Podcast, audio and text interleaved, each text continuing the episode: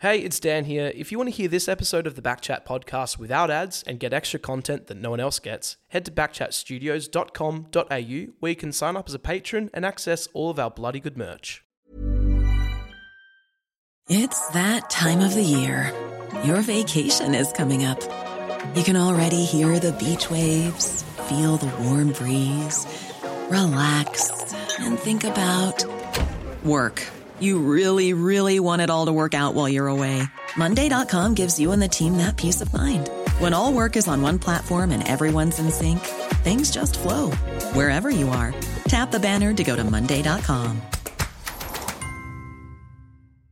Quality sleep is essential. That's why the Sleep Number Smart Bed is designed for your ever evolving sleep needs. Need a bed that's firmer or softer on either side? Helps you sleep at a comfortable temperature? Sleep Number Smart Beds let you individualize your comfort so you sleep better together. JD Power ranks Sleep Number number 1 in customer satisfaction with mattresses purchased in-store. And now, save 50% on the Sleep Number limited edition Smart Bed for a limited time. For JD Power 2023 award information, visit jdpower.com/awards. Only at a Sleep Number store or sleepnumber.com.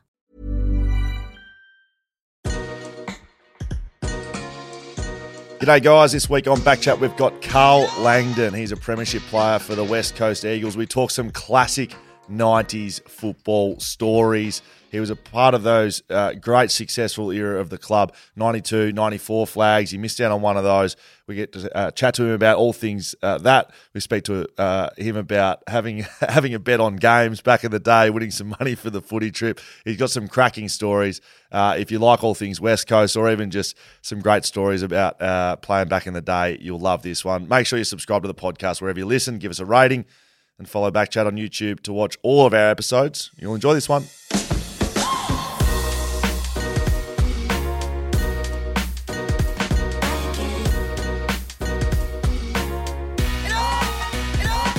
Well, well, well, welcome to Back Chat. Dan Conswell Schofield with Hello. you. And we are joined by a West Coast Eagles Premiership player, another one in the house. Another one. Karl Langdon joins us. Hello, Karl. Cool. Good, Dan. How are you, boys? Very good. Very good, mate. The voice of 6PR. Yeah, the here. voice of 6PR, the voice of who else have you worked with? I mean, you've just been everywhere, haven't you? But I don't don't answer. We're gonna ask the first question. we're gonna ask the first question. You we won't be ask. speaking at all this podcast. by the way. we're gonna we got it. We're gonna ask the first question we ask all our guests, Karl. I know you're a big backchat fan, so you may know what this is.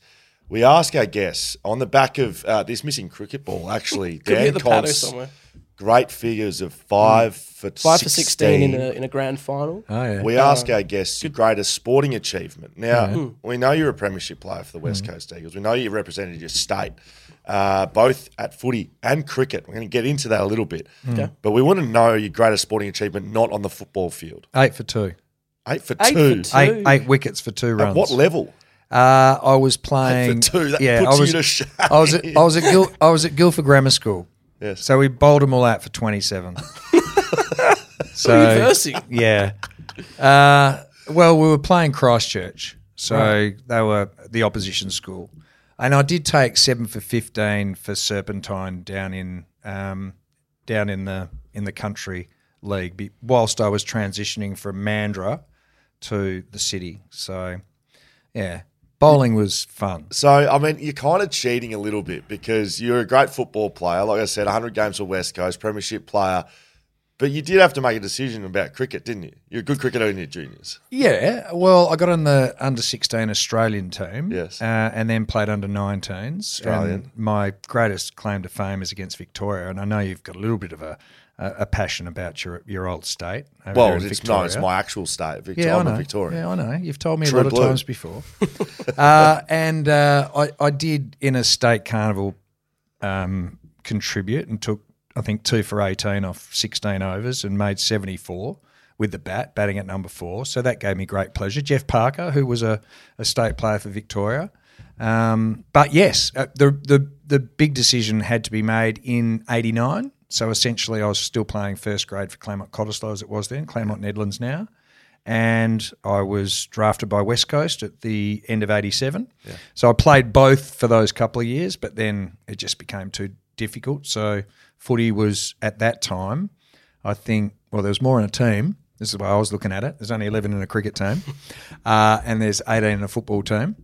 And so there wasn't as many opportunities as there is now. So if, if the same things existed Yeah, back then about to in, ask in that. short form cricket as exists today, T20 and that's it'd be a much tougher decision. Uh, you know, a decision that blokes like Shaun Marsh uh, and Mitch Marsh have had to make during their time. Brad Sheppard's another one. Alex Carey. Yeah. He's on the GWS list, wasn't he? Yeah.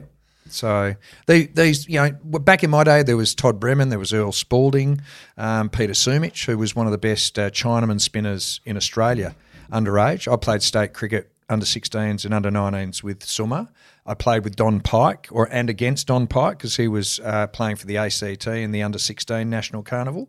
So there's a lot of guys that had to make decisions back in our day, which might be very different if uh, the same landscape in the cricket sphere existed today. So back chat, we're powered by Fleet Network this year, Carl, and we ask a question as well about your first car. Yes. Can you? What was your first car back in the day? So the first car I ever drove was when I was six years old because I live on a farm. so we had a mini, a green mini moke, and so, I I had uh, the ability to drive a car before I knew how to ride a push bike. so I was driving a car before I got my first push bike. Changing gears. Yeah, changing gears, driving it essentially not too long after learning how to drive it on my own. So I would drive it from the house down to the shed. And the funny story was is that I reckon I was probably the next year seven when I got my first push bike. And so mum showed me everything about how to ride a push bike except how to put on the brakes because you had to actually pedal in reverse. There was no handbrakes on this particular bike, as there's a lot of handbrakes on bikes these days. No handbrakes on this bike. So here I am, I'm flogging down the shed and I'm showing dad how I can ride the bike. And then I go around this corner and the gate's shut. So I didn't know how to stop the bike, did I? so oh. smacked straight into the bike, straight bike straight into the gate. So that was my. I've never crashed a car, but the first time I ever rode a bike, I smashed the bike straight into the gate. Oh, that's bloody unreal. So there you go. But my first car was a Ford Escort, a brown one. brown. Yeah, which I had at school. What sort of tinge of brown was it? Poo brown. Why And- did they make the poo? I remember I old know. cars with that poo brown. I don't know. And it was a two door, so you had to like flip the seats forward to get your mates in the back. And I had it at boarding school because um, it actually got bought for me by my nana and pop because I finished year 12 and that was my gift. And so I got that car. And then we had a family by the name of the Mankettis, and they were a very rich family. And one of the Mankettis uh, was driving a Rolls Royce, and he was a day student and used to live in the city. So I used to get all the boarders because I was a boarder. So I used to get all the country blokes out of the boarding house, pile into my nice little poo brown Ford Escort. and then we used to have cannonball runs from Guildford Grammar School, him in the Rolls Royce, and me in my poo brown Ford Escort. And we used to race down from Guildford to Cottesloe Beach. And I was the first one in the car park, right next to Indi- what's Indiana Tea House as you know it today. You would have all been safety first, I'm assuming. Oh yeah, 10 no, it was always safety first. It was a bit like a few of the cannonball runs we had at the Hungry Jacks. That's another story. Feel at West free. Coast a few years later. Like what? Well, like what? Well, so when we used to finish training, uh, going back in the day, Will, uh, I don't know if you still get Hungry Jacks for free, um, but I don't play there anymore, Karl. So I, I get plenty of hungry jacks into me now. yeah. So so we well, mate, it was our it was our game food back in our day. I mean, we were flying Ansett, and the food on Ansett was absolute tripe, and there wasn't enough of it. You know, Laurie Keene was eating fifteen lasagnas if he can. Did you see how big he was? So we used to have we used to have cannonball runs from training when training finished out to H days. H days. Now it's a big new one right near Ascot Racecourse. Yeah. yeah. It used to be an old shitty one, but it was the first one in the drive-through. Whoever got there first, and you would have heard a few of the stories, wouldn't you, over the years? Yeah, correct. Bluey McKenna driving and all cutting free. off this truck driver, and People, Three Hungry Jacks. yeah. That's people, amazing. people, people running home from. Well, that was John Annear. So when we used to lose, he used to just put his back over his back and run home to Claremont because that's where he used to live. from the airport, Dan. Mm. Why? Because he got that disappointed. He hated losing. So he decided to He run used, it out. he used to punch us at training. Like you'd be in under a pack and he'd just drill you at the bottom of a pack. We'll come, That's what he was like. We'll come back to West Coast. I want to just a little bit more on your your upbringing. Like you're brought up on a farm. What's what's Yeah. life like as a child for Karl Langdon? Uh, well, there's a lot of things that you could do back then you couldn't do today. So, like I've told you about car as a driving, well, driving the mini. So basically, by ten years of age, mate, I was doing ten-hour shifts on a tractor. So I would come home from school at eight and go and get the shotgun and shoot a parrot or a galah, which I'd get arrested for these days. I'd pluck them, I'd chop them in half, Oh my I'd s- tie string to their leg, I'd throw them in the dam, and I'd pull them in and scoop behind them and get gilgies, and then take them home and put them in a copper uh, at home, or I'd shoot a rabbit or a kangaroo. I was about eight to, to ten at, at this period of time. Had the old Datsun Ute. Um, which He'd used to, upgraded. He'd upgraded the cars. well, no, we had the Ute anyway. That was the work car. Yes. Um, and then you know driving tractors and trucks. Like I used to, probably at about eleven and twelve, I would drive about twenty k's from our farm, which was out of town, to the weighbridge with a truck full of wheat, and drop it off at the wheat bin, and then drive the truck back to the farm. So you had, My parents would get arrested if it was happening today. yeah, but you grew up quickly then, right? You know what? This is probably the funniest thing. Not so funny for my mother, but I'm like my sister Kelsey and I. We once it got too late when mum and dad went to the pub, I, they we'd have to sleep in the car, and then mum would be driving home. This would be like when the pub shut. Yeah. Mum would be driving home, and she'd be like, like she'd be driving with one eye shut, mm. and I go, Mum, I think I should be driving. so here I was at like you know twelve, driving mum and dad home from the pub. safer to me to be. I can tell you, well, it was safer for me to be driving than them. I can tell you. Well, times have changed a little bit. So you did mention that uh, Guildford Grammar. So you're captain of footy, cricket, athletics. yes. So you're you're a big dog at school. I mean, I'm just thinking about the kids that like captain of all three things. It's the first time that's ever happened at Guildford Grammar. Yeah, it's just a good way to get out of class, really. yeah, so you loved your sport. Yeah, so you know, if you're in the first eleven, you you didn't have to go to school on a Friday afternoon, uh, and then you played all Friday and Saturday, and um, footy was always something that I loved to do. So I used to, as a boarder, I used to play from fifteen Saturday and Sunday. So I used to play in the Hills Association. So I used to play for them on a Saturday, Yeah. and then play first eighteen Sunday. Uh, well, sat- yeah, Saturday. Sorry, it was the other way around. First 18 Saturday and the Hills Association on the Sunday. Used to play for Parkerville. Yeah. So, yeah, it was just what you did. Um, you get drafted. Is it is it into the inaugural team? Is it at the end of '87? Or you picked up?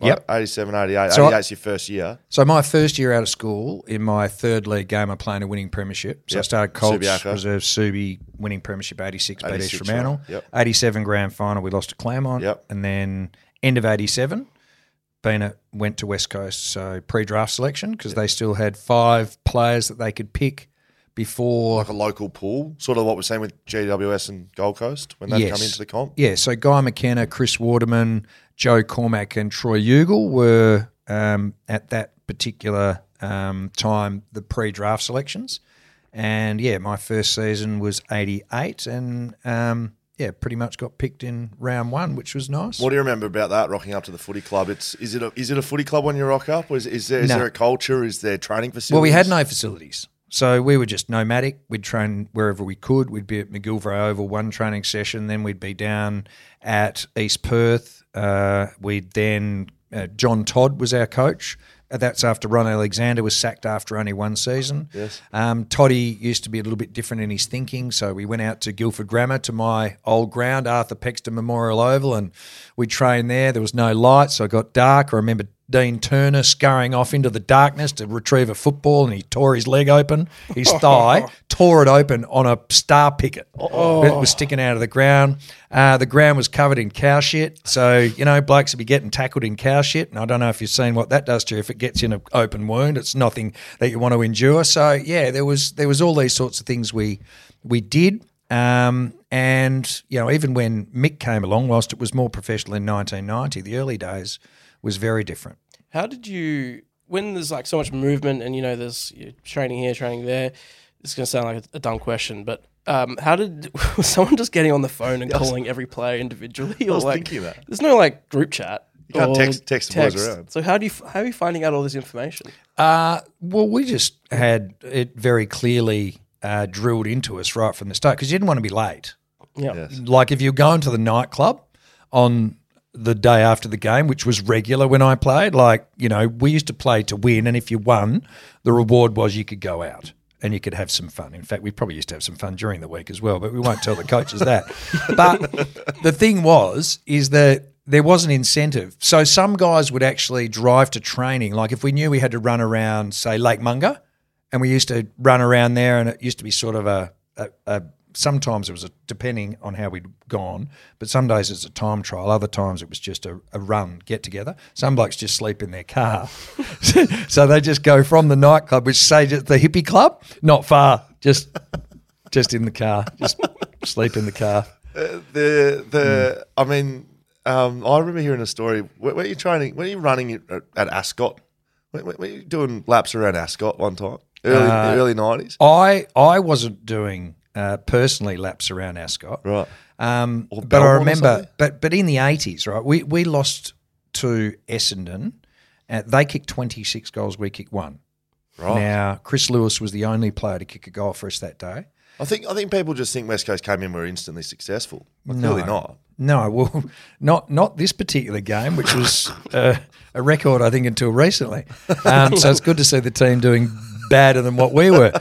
But the thing was, is that after we lost that game, John Todd made us do 100 100s on the minute.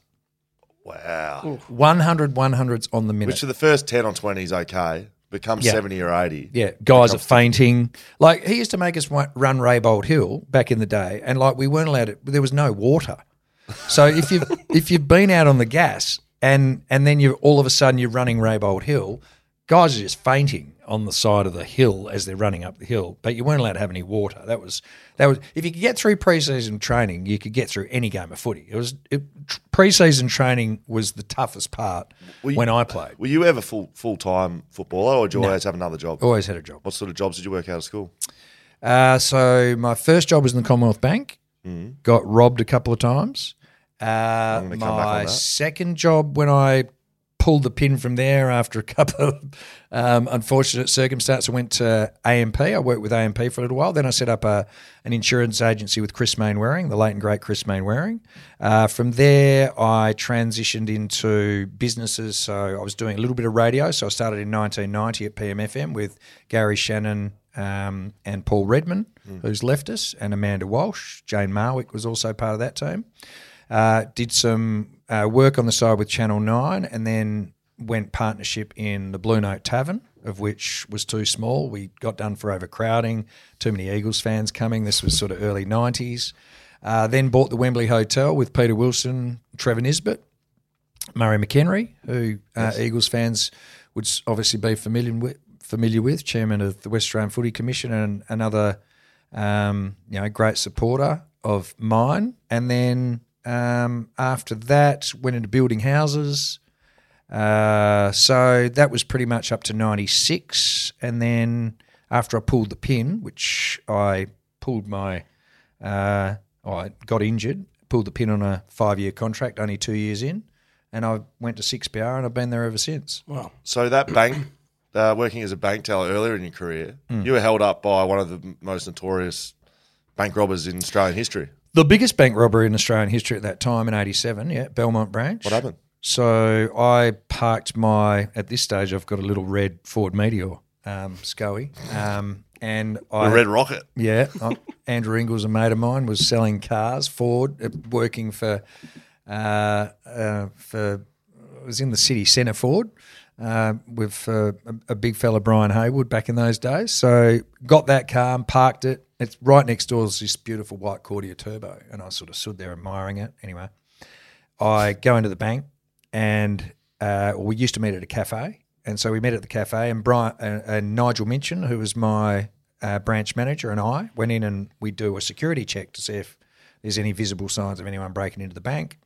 Then you come out, nah. So all the staff go in, and sitting there preparing our, our day, you need basically four combination key locks. So you got Nigel, you've got a lady by the name of Carmel Make, Tony Wally, who used to play a bit of footy for Swan Districts, and George Morton. There are four of them. They take off their combination key locks, and Nigel calls out, "Tellers, ca- safe's open. Come and get your cash out." Well, next minute, this bloke just drops out of the roof with a pistol. Uh, now at this point, I hadn't seen, uh, or I could, or I could hear was girls screaming, and it sounded like the sound because we only there was no technology, just checkbook cabinets They used to be full of checkbooks because you didn't have the you didn't have the transactions available on your phone, or there was no internet banking or any of that crap. So it sounded like that. So I come running around the corner, and there's this bloke. Everyone on the floor blow someone's brains out. So I got carpet burn on my chin diving down there. And then I was just laying there, and then there's this other bloke still up in the roof. So he passes off a sawn off double barrel shotgun to the bloke. So he's now got a pistol in one hand, sawn off double barrel shotgun in the other. Then this other bloke jumps out, and he's like, his gun's going like this. Next minute, his gun goes off next to Nigel's head, goes Shot. into, it, yeah, next to it, shot it off. Yeah, shot it off for real, real bullets too. Went into the went into the uh, concrete, and then um, he gets Nigel and says, "Mate, we need the money." So dragged him and got his keys and opened treasury, as we would call it. And then Carmel actually walked in there, and then another shot shot off. It shot around our, our strong room and actually, thankfully, didn't hit anyone because they're obviously um, built to withstand bullets and those sorts of things. But ended up lodging itself in uh, our treasury file, which was for travellers checks, which was, again was a physical um, document that you had. To, so it was a nice thick one. So the bullet actually jammed in there um, and nicked off with pretty much um, two or three tins of money. Um, and then I chased out in the opposite direction so I didn't get shot. they ran that way. I saw him going past the glass. I thought, I think I'm safe. So I jumped up and ran around the other way. And next minute, I see these balaclavas in that white Cordia turbo Really? that I was looking at that morning when I walked into the office. So I uh, saw the car. So then that was the only piece of evidence that I could really give because I didn't see their faces. I knew what they were wearing. Um, but I had to go to the Supreme Court and testify. That was probably scarier looking at the guys that had been caught and in the courtroom. charged. Yeah. And going there just saying, oh, I saw this white Cordia turbo with number plate such and such, such and such. Uh, because that was the only bit of sort of concrete evidence that I had was the getaway car. That was scarier than the shotgun and pistols. Yeah. Well, I mean, the bit that I left out was that when when because it was taking a bit of time for Carmel and Nigel and so on to get the money. So you had you had the scenario where he dropped out of the roof. When he got the sawn off double barrel shotgun, he was basically walking around to us blokes, putting it on the side of our heads, going, "I want no heroes." Pushing no buttons because I don't want a death today. And I just said, Well, it's not my money. Take as much as you like. and he did. How much did they take? Uh, I think it was around 117,000 at that particular time, which I believe today. was the biggest um, robbery in Australian history at that particular time. Yeah, I mean, you're a jovial character. You're on radio. You tell stories, but that's that's pretty brutal for a young you young kid. Yeah, well, how's this though? I get a transfer to Subi branch in Rokeby Road to be closer to training, and this joint's got front. At least at, at Belmont, you only had one entrance. So at Rokeby Road, you had a back entrance which came off the car park, and you had one that came off Rokeby Road. Well, so I'm working there, and this time in customer service, and I'm just standing there, and then next minute, two blokes come in through the back door and get robbed again. so I get carpet burned twice. I got to lay on the floor again.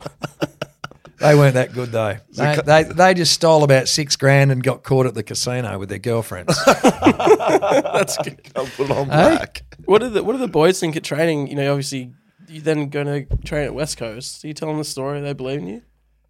Well, they yeah. Well, there was no reason why there there was no reason why they wouldn't believe me because um, I think from memory, going back to the next day, rather than us having to go to work, they took us to the old Melbourne, and that was a strip club going back in those days. So the Commonwealth Bank actually paid us uh, for the day to go to the strip club up in um, up in the top of town there. The old Melbourne, have you been? I think it's near the it QV1 building. Yeah. yeah. Yeah, that, that used to be a strip club, like the Charles and a few of the So other you just joints. got held up. Henry Africa's, Head down to the strip club. Yep. Yep. Sink a couple of beers. Yep. That's where we went. Uh, let's get back into footy. So, Uh, sorry, just when you're doing these, you're doing these types of jobs while you're playing, and the conditions are, you know, pretty, you know, substandard. How do you then compare it to guys now that, you know, do you have those sort of like, oh, you guys don't know what it's like? Yeah. Um, what I had. Mate, the conditions these days are sensational. Like, there's not a blade of grass out of place. Uh, everyone's complaining about how hard the surface is. I mean, back in Shackleton, there was no grass.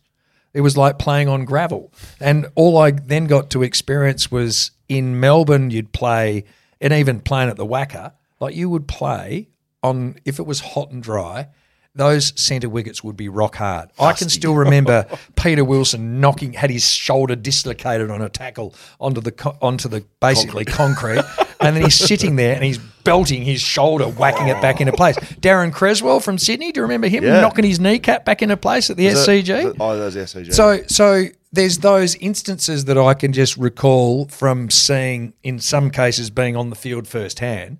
But yeah, it was it was completely different. Now with drop in pitches, the young blokes don't know how lucky they've got it. To be perfectly honest, nickname Boris.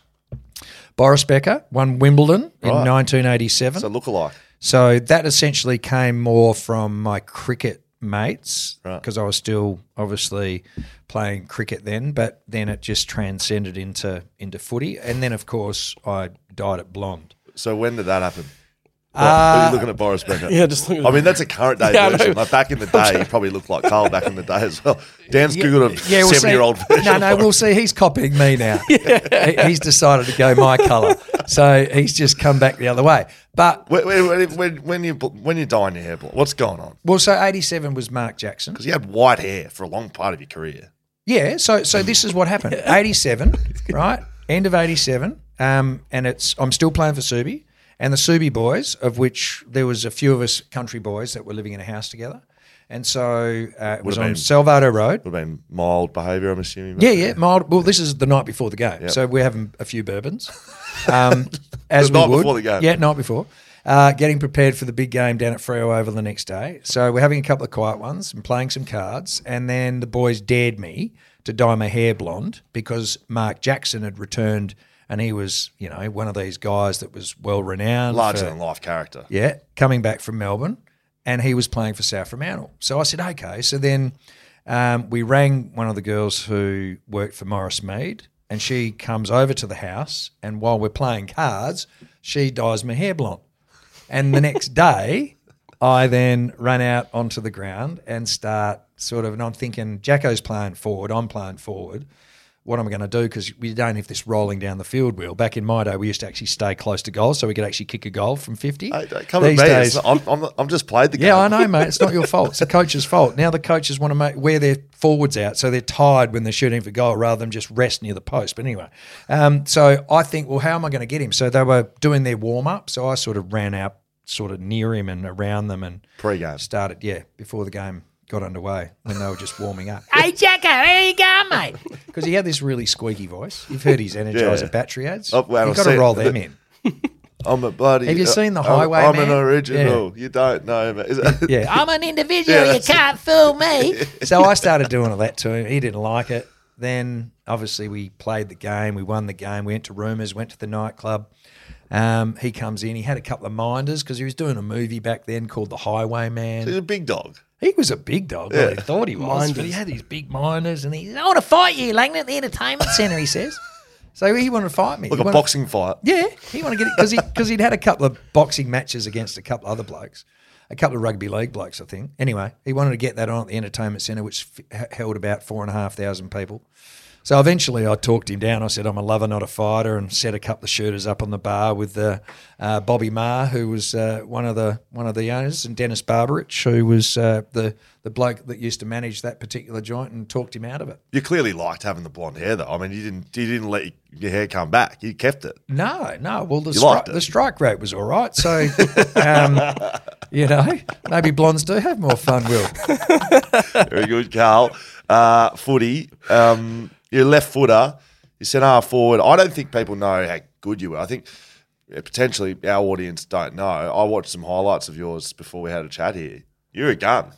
Well, You were. It know- depends. I'm- it depends what day Wow. you see. Oh, some of the highlights I saw, Dan may not have seen them rolling around your left foot, I was smack, watching. smacking goals from 50 as easy as you like. Buddy Franklin sort of comes to mind when I'm seeing some of the highlights. Yeah, the worst part was is my job wasn't really to kick goals. Right. My my job was to be a distraction to those that actually could kick a lot of goals, like Peter Sumich. Like you know, um, so I would generally be trying to run off the edge of the centre square and pick off whoever I could. Right. Um, so hopefully you'd have Kemp or Matera or Pyke or Lamb or Maney or whatever running through, and you could try and. I mean, you didn't have to necessarily smash them to pieces, hmm. but you could just run past them, and you could make a bit of noise as you're coming through.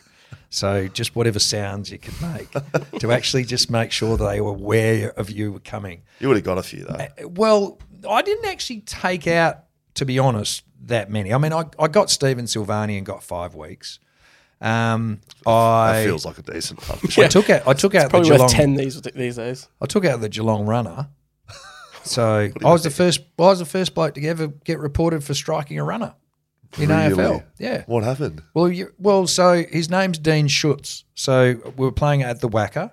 It was in about 1989, I reckon, and he was delivering a message to Neville Bruns. Yep. And Summer had just kicked a point, which wasn't unusual. So then Neville Bruns is listening to Dean Schutz's message. So I thought, I'll just you know, be my stupid little self and I'll just lean in and have a bit of a listen to the message. And then Dean Schutz says to Brunsy, he said, You lead and I'll block for you. And I'm listening to him, aren't I? So, of course, Neville Bruns leads. Dean Schutz tries to block me. So instead of me doing anything else, I just cracked him in the side of the head. Like a And- punch. Yeah, I just punched him straight in the head. Bang. There was no well, there was no rules for hitting runners. Right? So so mean he you get goes punched in he's the he's head. half concussed, right? So he's he's waddling his way back to his bench. Anyway, I get reported for striking the runner. Got thrown out on the Tuesday, got thrown out. Why? Well, there's no rules for striking runners. Oh I'd read the rule book. Guess what they did the next day? They changed the rules. Can't strike Guess what runners. happened on Thursday? I had to go back to the tribunal. Bullshit. Guess what happened? I got three weeks. Bullshit. No bullshit. Retrospectively gave Yep. you a, that's yeah. wow. Wow. True story. You would have been livid about that. well, I was lived. I was the first bloke to ever get done trial by video for tripping. Do you know? Do you know how many weeks you copped over your career? I got thirteen. That's not too bad. No, not too bad. How many do you reckon I got? I don't get uh, much. How many did you get? A four. That's Pretty nothing. well behaved. Lewis got twenty-eight, I think. Chris Lewis. Yeah, well, that, you so, so the point I was trying to make though, I think you have a reputation of you've said it yourself, being a bit of a dickhead and distracting people and you know clipping blokes, but you're a good footballer as well. So you kicked a lot of goals over that period. 1990, you had a good year. 91, you played for your state in and around there. 91, you don't play in that grand final. You played most of the mm, games that year. no, I broke my arm. In the finals. Yeah, that's why they lost, Yeah, there you go. or at least that's what I tell them. It was them. in the semi or something, wasn't it? Yeah, it was against Melbourne. So my arm just slid straight, and I heard it break, and then I came off, and Doc Rodmore says, "Put your hands up." So I put my hands up, and he goes whack on both hands. I go, ah, that didn't feel very good. So That was yeah. the test to see if you'd broken something. Just Yeah. hit, hit the hands. yep, Did you fly with the team over? Because that was at Waverley 91. Yes, That was the Angry Anderson in, Yes. the, in the in the Batman mobile. Yep, I'd been playing with a broken foot. Well, I had stress fractures in top of my foot, so I'd had a, been getting injections. Someone did that. for- Someone did that too. didn't well, that was buddy Jared- Dwayne Russell. Dwayne Russell. Yeah, he's a commentator these days. So I've t- yeah, I've told this, but anyway, I, so I was having because he used to back. They used to have metal sprigs. So one thing that these old Victorian blokes used to do is back up on you and just put their studs into the top of your feet, try to crush your feet. So that's why I didn't feel bad when someone had a hold of my nut, nuts at the bottom of a pack and I'm just belting Ken Hinkley in the head. I got two weeks for that, by the way, for whacking him. But that's the only head I could see. And someone had hold of my, you know what's. So, I mean, what would you do? Yeah, probably the same. That's right. So, um, look, going back, it was very different to how it is now. And for the same sorts of things that blokes were doing back then, now, they'd probably get six weeks. Did you fly with 91 grand final? I did, yep. I had a broken foot and a broken arm, and I lost my hair because I tipped West Coast to win. And uh, that was a bet because I was working on morning radio at that point. Right. Um, and yeah, I ended up bald. So I then had I had a, a broken arm, and I'd had an operation on my foot, and now I'm bald. Prime condition. What a year. And you lost, and your team lost the grand final. Thank God we won the premiership at '92. Correct. So you come back off 91, missing that grand final, which would have been disappointing. Again, I know you're a larrikin and like having a laugh, but that's Yeah. you got to be disappointed playing most of the year, getting injured in finals, and not being able to play in a grand final. Yeah. But then you fight back 92, Yeah. and you play in a premiership. What's Well- that year like? Well, you know, not just just before we get in '91 after the grand final. So you asked me whether I was there. So broken arm, broken leg, bald, mm. and Malthouse sprays me Why? for talking too much. Why? Just because I talk too much. In the uh, post match? Just talking before in the lead up because I was doing things for the radio station outside Flinders Street, Right. and going to all these different appearances and all this sort of stuff. And obviously, we lost, so it's my fault. really? So he just he just piled on me. I used to pile on me anyway. Like he used to he used to pick his targets. So some guys, if you pick on them, they just curl up in a ball. yes. If he picks on me, guess what I do? Other way. I fight. yeah. So if he wants to have a crack at me, I'm going to take it out on them. And my motto was if I'm going down, then I'm taking one of them with me. so if I'm losing, one of them is losing as well. That's fair. That's always fair. I saw some ripping footage post your career. You're in a press conference, Mick Malthouse, who bristly at the best of times. Hmm. You've obviously asked him a question and he's not happy with it. You're No. sitting there in your 6PR polo, probably no That was doubt. the first one I went to. Yeah. that was the first press conference I ever went to. Mick's looking around the room and he looks straight at Karl and he goes, Is there anyone in here that wants to ask me a real question? Because I certainly don't need to listen to this bloke over here. and he's pointing straight at Karl and they cut the camera to Karl. Karl's just nodding his head away. Laugh, look at him like, like, just smiling at him. Go, yeah. That was the first pref- press conference, and I couldn't believe how much bullshit he used to spin after games because he, he would say one thing to us and then say something completely different to the media. Yes. So I just asked him the questions that I already knew the answers to, to be perfectly honest, just to see what he'd say. And in the, instead of actually answering the questions, he just started attacking me and started asking me questions, and then just wrote me off. And that was the last press conference. I never went to another press conference after that. Really? No, that was the only one I ever went to. By your choice? No, I just, I just didn't want to. I didn't need to go there and listen to something that I knew wasn't true. Does that still happen to this day, you reckon, Yes. coaches? It does, Yes. right? Absolutely. I, I, I see it now. Yes, Exactly Of the same course thing. it does. Why? because you don't need to. Like if you've got a sore finger Yes. and we don't, no one else needs to know about it. Why? Why, why it should pisses they? me off. Why wouldn't you though? Why wouldn't coaches just get up and go, Karl's got a sore finger. He's not playing next week. He's got a sore finger. Because you, you might would- have a sore finger and you might keep playing for the next ten weeks. Yeah, but no one can target it anymore, Karl, because they get reported. You're not allowed to target Yeah. injured players. It might have been back in the day. That's true. What about like That's true. transparency now with like for instance Nic Naitanui, like, you know, West Coast saying, Oh yeah, we'll be back, we'll be back. You know, like coaches obviously there's no real benefit I feel to keep that stuff secret. Like do you think there should be more transparency around those sorts of things? I know that your co-host hates late withdrawals, Yes. and I, I'm I'm of that um, opinion that they know. Like Zach Tuohy, I even even early Here's a cool fact a crocodile can't stick out its tongue. Another cool fact you can get short term health insurance for a month or just under a year in some states. United Healthcare short term insurance plans are designed for people who are between jobs, coming off their parents' plan, or turning a side hustle into a full time gig. Underwritten by Golden Rule Insurance Company, they offer flexible, budget friendly coverage with access to a nationwide network of doctors and hospitals. Get more cool facts about United Healthcare short term plans at uh1.com.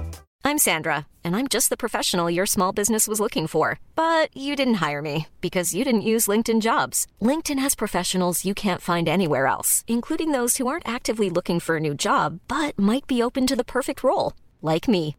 In a given month, over 70% of LinkedIn users don't visit other leading job sites. So if you're not looking on LinkedIn, you'll miss out on great candidates like Sandra. Start hiring professionals like a professional. Post your free job on linkedin.com/people slash people today. this year said that this is a strategic um, replacement. It's a little bit like Jade Gresham on the weekend. Jade Gresham's dropped. Next minute, he's he's playing in the team It's all strategy, mate. because he was never dropped. Um, so, look, in the end, if it affects an opposition's team's planning and it's within the rules, you do it. And and all the coaches are doing is exploiting a loophole that is there, which we'll continue to talk about unless they change it. That's correct. It's like you punching the runner. Wasn't That's right. It was a loophole. Loophole. they Which is now closed, they closed the loop. Very quickly. Jeez, It's a good punch funny. too. Uh, 92. Talk to me about it. The year uh, is is the team. You know, the West Coast have had this pattern. That, you know, you got to lose one to win one, sort of. I mean, that's that's the pattern that's followed. 91, 2005, 2015. I'm, I agree with what you're about to say. I don't think that's true, but you you did lose one and then won one. What's the Yeah, oh, look, I think 1990 was the year that was the one that got away. me. Really? Yeah, well, because if we had of, and we didn't, but if we had of been able to win that game against Collingwood in 1990, then our path through to the grand final would have been different. Um, but we went back the replay the following week and, and got rolled by 72 points, I think it was in the replay, because obviously all finals had replays at that particular time. Um, and so then we had the harder road and flying backwards and forwards probably in that period of time. And it obviously wasn't professional, so it was a little bit different. Yeah. It got us. So I reckon we were probably better placed then, even though we won all those games in 91, but we, we had Um, I don't know. We just we just lost a couple of key players towards the later part of that season. But ninety two, I just think that a lot of things went right for us. Like we had our best players available, which you obviously need to have. Um, and I think that when you look at the final series and you look at the performances of say Summer, who you know I think he kicked six on grand final day. Peter Matera kicks five from a wing. But you look at Dean Kemp and you look at Guy McKenna and you look at a lot of the talented big men that we had, and most of them only young. I think Mitchell White, Ash McIntosh, and Glenn Jakovich were all like 19. Hmm. 19. And that's our spine. We're a couple of years before we didn't have them. So I think that you know we were better equipped in '92. We were able to keep the better players on the park and got the job done. You'd been there before, but the grand final parade, there's some footage of that rolling around 92. Hmm. You've got a baby's dummy in your mouth. Yeah. Why? Yeah. a pink dummy. I've seen you a picture Well, of yeah, your so, pink dummy uh, in your mouth at the grand final parade, day before the grand final. So you have been in one of those grand final parades in an open back car. Yes. And so you Feedback is, is given from the crowd. Quite a bit of it. So they were very close and it was crowded. And so this Geelong supporter pulls that pink dummy out of his baby's mouth and he leans over and he goes, Suck on this, Langdon. so before, hands quicker than the eye, so before he could actually pull it away, I've grabbed it out of his hand and started sucking on his baby's dummy. Imagine that in a COVID world. Hey? Didn't you spend the entire parade with it in your mouth? Yeah. mouth? Every time they abused me, I just kept sucking on the pink dummy. Thank God we win. Imagine the spray Malthouse would have given me if we'd lost two years in a row. Oh, God. Hey? well, he was a motivator, right? Oh, yeah. So, what, you blokes walked to the. There's a couple of stories here that I've, I've heard, maybe maybe from you or someone else. So you stay uh, at the top of Punt Road there, and you're right on the edge of Hilton the on the park. chair. Yeah, What's it called now? Something yeah. different. But so you guys walked to Yeah. the ground. Yeah. So we used to get in the bus and drive to the MCG and we'd stay there. Like, really? Yeah. Like, it's like a. It's a 200 meter walk. yeah, not far. Yeah. So we, we went for our captain's run that morning. Yeah. Right, which was around the oval. Yes. And so there were people already pulling up, parking their cars, and Great already Geelong, great on- Geelong people. Yeah, or yeah, great Geelong people. Yep, it's beautiful No place. teeth, like already already drinking VBs. Like I remember this bloke in this white station wagon. He'd already got his deck chair out, and he was right near the park. And we come through, and What time um, is this? Eight in the morning. this is like eight in the morning. Yeah. Anyway, challenge buddy Maney because at this point, like we were, there wasn't a lot of sort of like talk going on. Like it was a little bit quiet. Um, and you this was before, you being pensive and big Yeah. game, big game, day of the game. Yeah, day of the game, and it, and it's like pretty quiet. Anyway, this bloke bloody starts at Maney and then challenges him to to scull a VB. So guess what he does? He sculls the VB. so then that actually got everyone talking because we hadn't had breakfast or anything at this point. So he'd had that before breakfast, and so uh, then we then everything starts to Have a open laugh, up a bit, yeah. have a bit of laugh. People started to talk. There was a bit more atmosphere, and I reckon that was one of the reasons why we won too. So I was about to say Because then we walked through the park, and then these little bloody Geelong kids, they had West Coast wankers written on their flags, and then they're like 10 and 11 or 8 and 10, and they start running around us, and Jacko's already got his baby all on. He's ready to eat children. Did he have 'cause it already? Oh, mate, he had his mullet. Yeah. Like, they slip off, Karl. That's what he used to say. That's why I said, what are you doing that for, Glenn? So, yeah, I see um, I- I see one of the, the big buddy. Um, he was pretty oiled up the other night. Yeah, he's slick, buddy. No, he always oils He up. oils up as well. Yeah, they got people rubbing him down and oiling him up. Yeah. But you, that, you that, didn't give it a crack, the oil? No. that walk to the stadium is Not outrageous. field That would anyway. never happen. I've seen the footage. You guys are in your, your canary yellows wa- and blues walking down. Um, didn't someone, when you got to the gates, wasn't someone offer like, didn't they have, they have cards or something around the, around the West Coast wankers or stickers?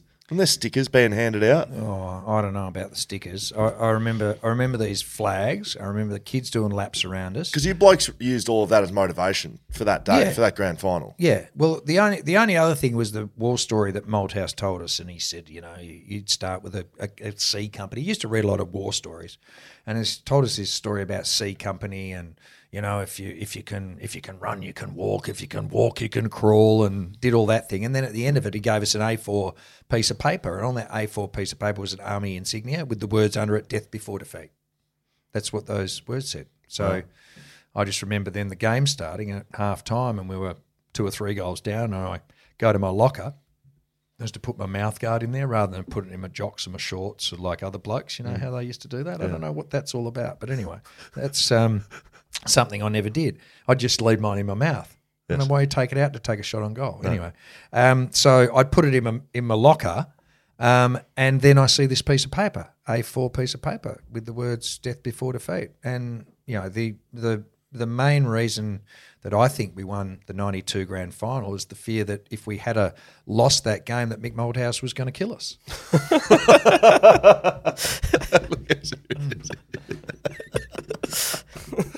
Oh man, you had a good day game that day. Played well. Four, Well- fourteen possessions, two behinds. A- As well, well, did you see where I was trying to kick them from? I probably should have um, passed them off to a teammate. But yes, um, look, set a few up. Scully, uh, Tony Evans, only two goals I think came from hand passes. One was a knockout where McGrath tried to kick uh, the arm which I had broken only the year before. He just about kicked it in half.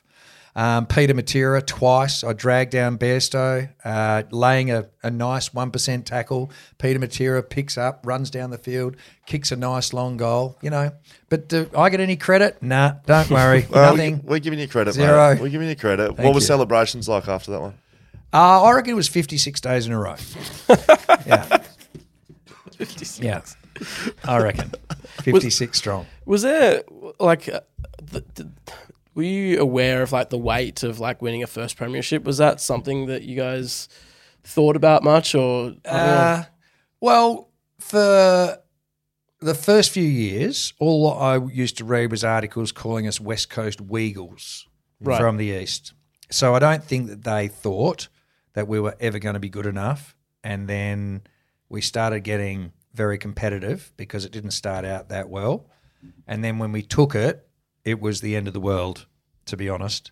And being front page of the Herald Sun, which has got me with my bleached blonde hair, holding this like premiership cuff cup with my West Coast Eagles scarf with a West Coast Eagles scarf, um, like to actually then come home from winning it to landing in Perth. Oh, and by the way, on the way back, like we were able to drink whatever we wanted on the plane. Hmm. So, you know, if you had bourbon or whatever. I remember being, I was the flight attendant actually on the way home because I, I just morphed into Frank Spencer Who's Frank and say, Spencer? well, he's Michael Crawford. So if you've ever seen, some others do have him.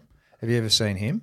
Ladies and gentlemen, we're here we are on the flight. We're flying back to Perth. Can you please put your seatbelt on?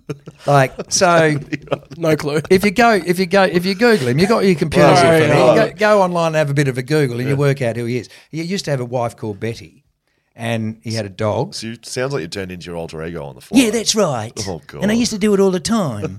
Do you wear anyway. a beret? Eh? Did you wear a yeah, beret? Green beret? Yeah, beret. Yeah, He- and he's also a fan of the opera. So uh, if you, but I can't sing. But he he, he could he he could uh, he could sing. So Michael Crawford is Frank Spencer. So Michael Crawford is fan of the opera. So but that was his So you character. started serving piss on the plane. yeah.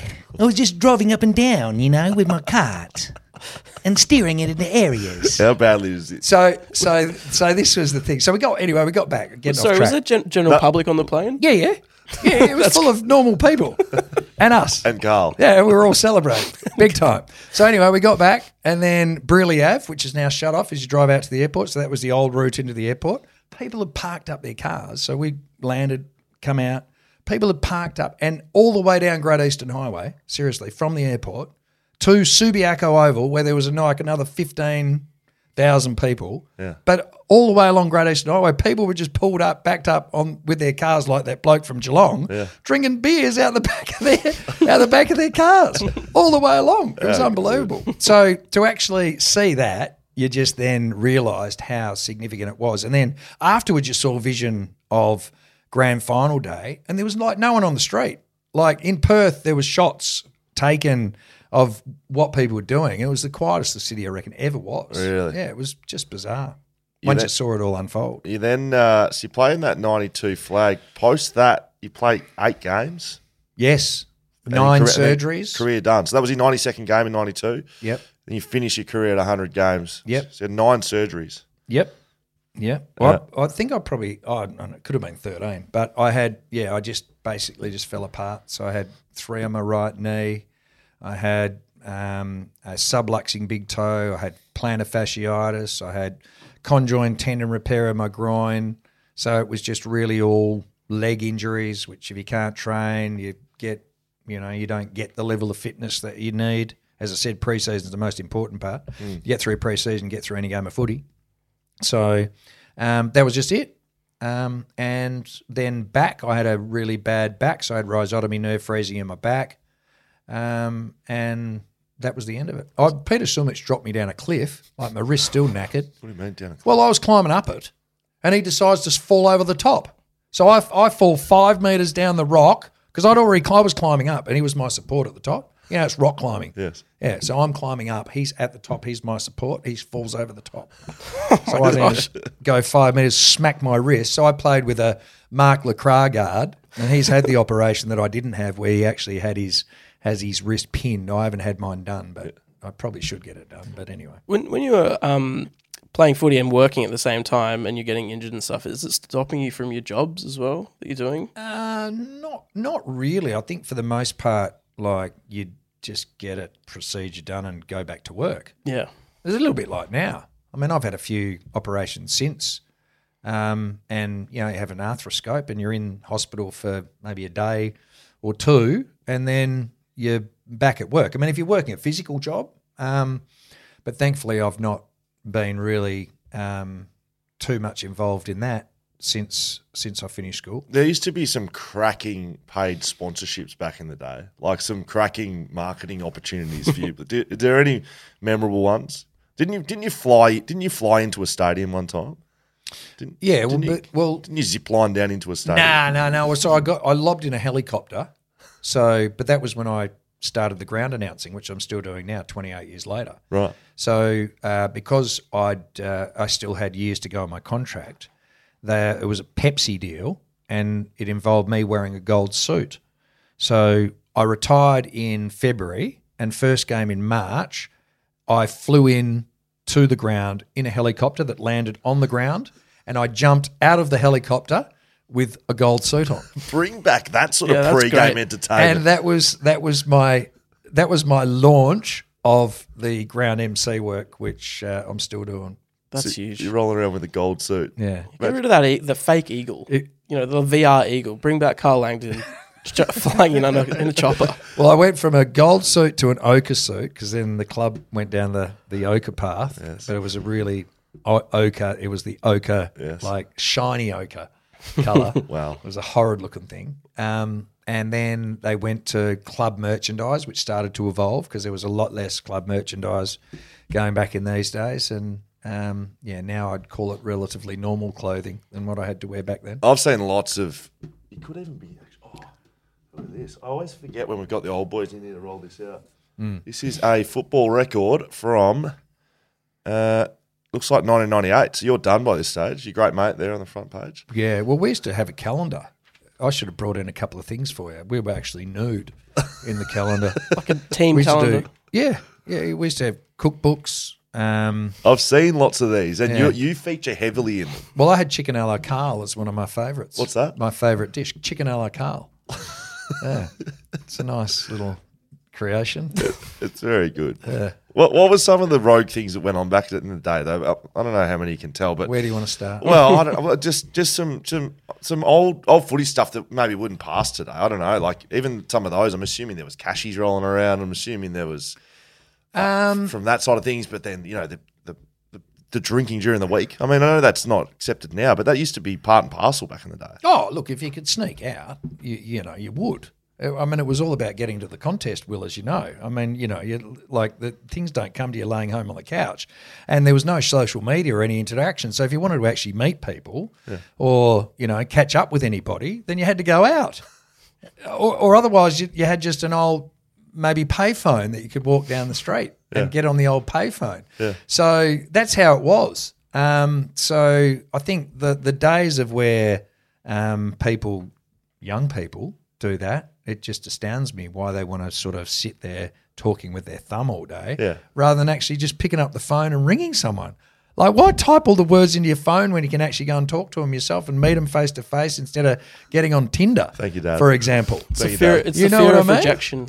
Hey? It's the fear of rejection. Yeah, We're but not you just gonna- get to the next contest. We're not breaking down social. we're It's, not- it's like it's like Nike. Like, well, you asked the question, so this is my Oh, thing. but I wanna it's know- like getting to the contest, Will. I don't want to know about society's problems. I want to know what happened back in the day. Well, that's for what I'm saying. It's like getting to the contest. So the only way you could the only way you could score was you had to get to the contest. Okay. Right. So that's what it started off with. So going out, having that sort of fun. The coaching Um, just turn a blind eye to it, or are they, you know, are you sneaking out or? No, well, well, you didn't sort of sneakily do it.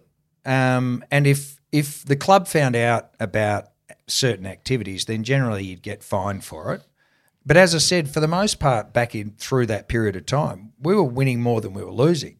So Did- you know, Chris Mainwaring actually got told by Mick Malthouse to get off the drink. Right? Right. Get off the drink. Not allowed to drink anymore.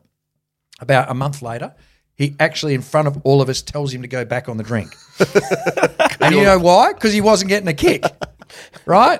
So this is this is just what used to happen. You blokes used to roll out to Rumours and Hip-E Club Yep. in your tracksuits. Yep, Is that straight correct? off the plane. In your West Coast like, tracksuits. Yep, and there'd be like Graham Hunter when we used to go to the Racket Club, which used to be down in Northbridge. There'd be like a thousand dollar drink cart back in the eighties. There'd be like a thousand early nineties. So the reception you're getting in rolling in your West Coast suit in, into, into Kings? Are you nightclubs. Kings rolling in?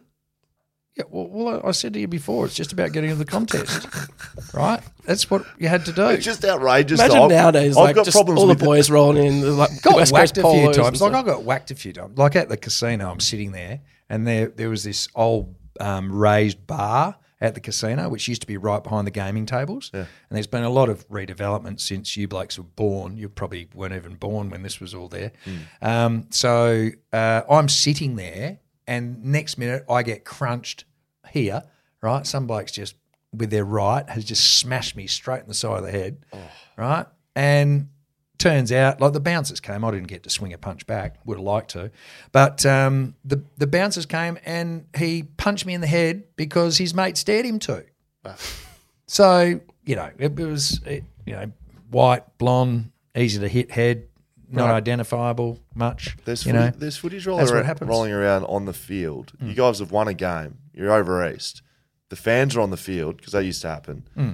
And a fan is fighting you. Yeah, Carlton, Carlton, Carlton match. You're fighting a fan. So I'm coming off the ground and this bloke is punching me in the back. and at that point, I haven't looked around. And, and our bus driver, uh, Donny was his name. What our was, bus. what was Donny out in the Well, because he used to drive us everywhere. This, this, we had the same bus driver for years in the early years. So he used to do the driving. So then he sees the bloke that's whacking me. So then he sort of comes in, and then next minute we're, but there was a lot of people. But next minute we were relatively close. That same game, the the the um, group of people who were um, in some way, shape, or form involved, they actually surrounded our bus. So they wouldn't even let us drive out of Princes Park. I mean, things that things that we used to do, like John Todd, like we used to fly over at midnight. We used to get there at midnight, and then we used to go and train at midnight with no footies. So we'd go across, and we used to stay on. Uh, I think it's is it Flemington Road that goes in through North Melbourne, Maybe, that goes yeah. past Yep. Princes Park. Is Yep. that right? Yep. And across the road there was a, a hotel, and so we used to stay at this same hotel. And then we used to go and train across the road in the some of the open grassed areas. And like we'd start about 15 metres apart with no footies at midnight. Yes. This is the West Coast Eagles at midnight, no footies, 15 metres apart. And we'd start with handball. no footies. Pretending. No footies. No footies. So pretend. Yeah. Let's go, let's go. Handball. So left, right, left, right, do that. Then then he'd say, Toddy would say, righto, boys, kicking. Out you go, 50 metres. So we'd stretch it out to 50, right? Should have seen my right foot at midnight. Bloody brilliant. So so we would backwards and f- no, this is no bullshit. So then we'd be backwards and forwards and we would start we would start kicking, right? And then next minute you'd be like leaning back, and Troy Ugle, he just spirals run, one off through the trees and he runs off. a fake, a fake ball, Hey? Fake footy. This is the footy. Yeah. Well, now you've got a real footy. No, no, no footies. No, just spirals run through. He runs off through the trees. He comes back about five minutes later, and he's got his head down like this. And John goes over to him and says, "Troy, what's wrong?" He says, "John," he says, "I couldn't find the footy." Are you blokes this is this Is is this normal at the time? Are Yeah, you this like, oh, this this is- this seems fair Just enough. driving past the driving past some grassing, twenty blokes. It's called it's called simulation. It's called visualization. You probably hear this in NBA, but I tell you what, I don't know if John Todd was ahead of his time or not. It's like John Worsfold. He blindfolded the players, and then uh, he also got me to come down to Eagles training, John Worsfold, and commentate. When Michael Braun was shaving every part of his body, Yes. so I was getting all this inside information, and some of it was given me to to me by players, and then fed to me by the coaches, and then part of the idea on this particular day, and this is going back through a period of time that was a little bit tumultuous for the football club, is that uh, the idea of me calling training and calling um, putting putting the players in an environment that they. You should have seen that flicking me the bird and everything. It was- What you you were? I was just sledging the hell out of him. from Yeah, it the where? best from the commentary box. it was on the loudspeaker Oh, over the ground. Bullshit. Yeah, no, true story. What, what was Brawny. What was Woosha like then as, as a teammate? Because he seems like a Oh, pretty scary guy. Like off the field, he was a chemist. He was a mild manner. You've probably seen these pictures of him when a young bloke. He had these black, thick um, look like glass. Yeah, You look like well, he was. Well, that's what he looked like. But you wouldn't say that to his face because when he uh, when he came from his chemist, it was like he and took that bloody white coat off, Yeah. and then came onto the footy field. He was just a completely different person, and he was just hard, strong physically and mentally. But you know, you need mental strength for physical strength. So that was one thing that uh, he always had in spades. Little, you know, he, Peter Wilson, um, probably two of the strongest mentally um, capable players that I played with during my time. I reckon. It's interesting. Mm. Um, you mentioned that bit about beating the media, sledging the boys. A little bit about you know post footy. Uh, you're currently six PR uh, breakfast with Millsy. Um, I'm not up early enough to listen, unfortunately, Karl. Just looking after the kids. Normally they're up early, Scully, so there's no excuse. Yeah, correct. I like sleeping in though. Uh, you transition out of footy um, into the media. Are you surprised more players don't do that? Because not many do. Well, Yeah, but I think you've that had, a, you've had an extended career in the media. Know, Yeah, it, it depends. Yeah, and look, there's others that have transitioned and aren't there for whatever reason. But I mean, it's pressure. That's always part of the landscape. You're only as good as your next contract. I mean, I've never been on since I left school a contract longer than three years. So and so that's essentially always been even even my footy playing contracts. I mean, the one well, I did have that one, but it only lasted two. But um, from from an overall um, getting out of the spotlight perspective, if you do something in the media, you're always in the spotlight. Where if you transition into something away from the game, I mean, quite often I'll have people ringing me at work saying, "Well, where's Craig Turley these days? What's he up to? What's Paul Harding doing these days?" Where they know and have known people have stayed involved in footy, which you know applies to a number of my teammates and and maybe yours, Scully, that get involved in football clubs and work in some role in the game because the game is so broad these days. But I think for the most part, um, it's not easy. That would be the first thing that I would say. Um, there's not that many former players that go down a commentary path. There is a, a few of the younger guys coming through now, like you know Leigh Montagna, and uh, but you know for the most part, Brian Taylor and and and Dwayne Russell, who we've spoken about before. Um, James Brayshaw played cricket and then transitioned into commentary uh, around that way. Um, who have you got? You got Sean Darcy who does a bit, Nathan Brown. Luke. Luke Darcy, yeah, sorry, Luke Darcy, who does a bit of it, but there's not that many guys that actually you know move into it. One because it, it's a bit of a skill, uh, and two because you're still in the spotlight, and you know whether you're if you're brave enough to have an opinion, as you'd know with Kane Cornes because he's always got one, uh, then you're going to expect a backlash, Yeah, and that's why you've got backchat.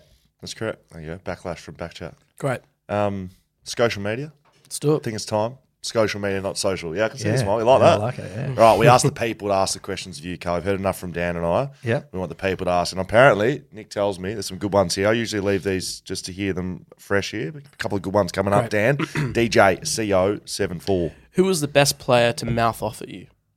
Uh, Craig, Craig Kelly by the length of the Flemington Straight. Why? Uh, what sort of stuff did he roll out? Well, it wasn't. It wasn't just verbal though. It was physical. I reckon he headbutted me about six times at the WACA, and I came off like a cone head. Like I had all these lumps on my forehead. Oh my god. Because he's like one umpire. He can't see, can he? Like if he's up that end, then he's not going to see what happens down that end. Were you provoking? Craig? And there's well, of course, like there's no point in not provoking people uh, to to actually you know get their focus off the game. But he was he was one of those guys. But you know they there'd be things brought up about the good. The thing about Collingwood was they would somehow always get pretty good intel mm. about you know right. about Private life stuff. yeah, yeah. And they they didn't mind go, like whether it's about your mother, your sister, your cousin, your whatever. Yeah, so it was pretty much It hurts when it's true. Yeah, Sometimes yeah. I've rolled out a few truths out there. I reckon you would have as well. Yeah, Well, yes. I mean, it depends what you can find out. But were you that sort of player where you would you would take people on front on and you, but then would you be able to have a beer with Craig after the oh game? yeah, yeah. We well, we did the promotion up in Darwin in 1990, the year that we got done for betting on David Hines to kick the first goal. Sorry. Well, David Hines is supposed to be playing at fullback, hmm. and this is why gambling isn't allowed on the AFL because we had first-hand experience. So I'm not playing, and I see that David Hines is paying twenty six dollars to kick the first goal. Right. So go back in the rooms and tell the boys.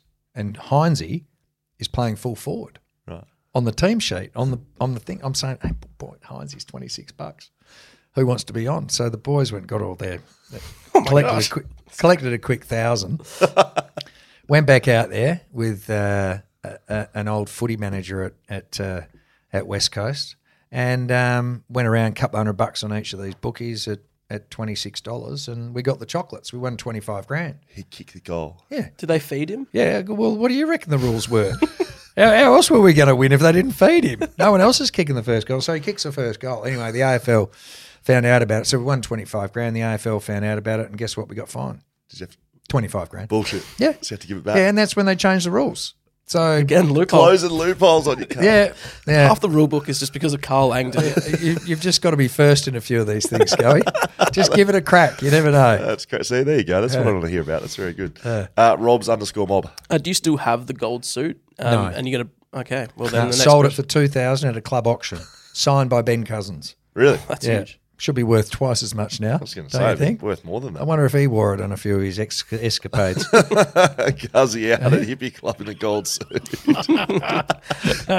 What a king! Just Cuzzy rolling into Hip-E Club wearing a gold suit. You'd get applauded for that. Um, Ollie underscore Mar. Uh, how much have Bonds paid you for portraying the Bonds chesty man? the Bonds chesty man. The the icon. I think that maybe there's some. Oh, oh. look alike. Oh, really? I got compared to um, Bart Simpson. um, I actually had a playing card with me and Bart. I think sitting I mean, next that's to each pretty- other. Oh yeah. Well, maybe, maybe, maybe back in the day. They could, they could be I worse. need, a bit, I, need. I need to go to the gym a bit Oh, more now. Tell mate. Yeah. John underscore Dawson. Uh, sorry, I'm trying to find my tab. How important was it to do dummy leads and bumps to get Summer into space? Yeah, that was very important.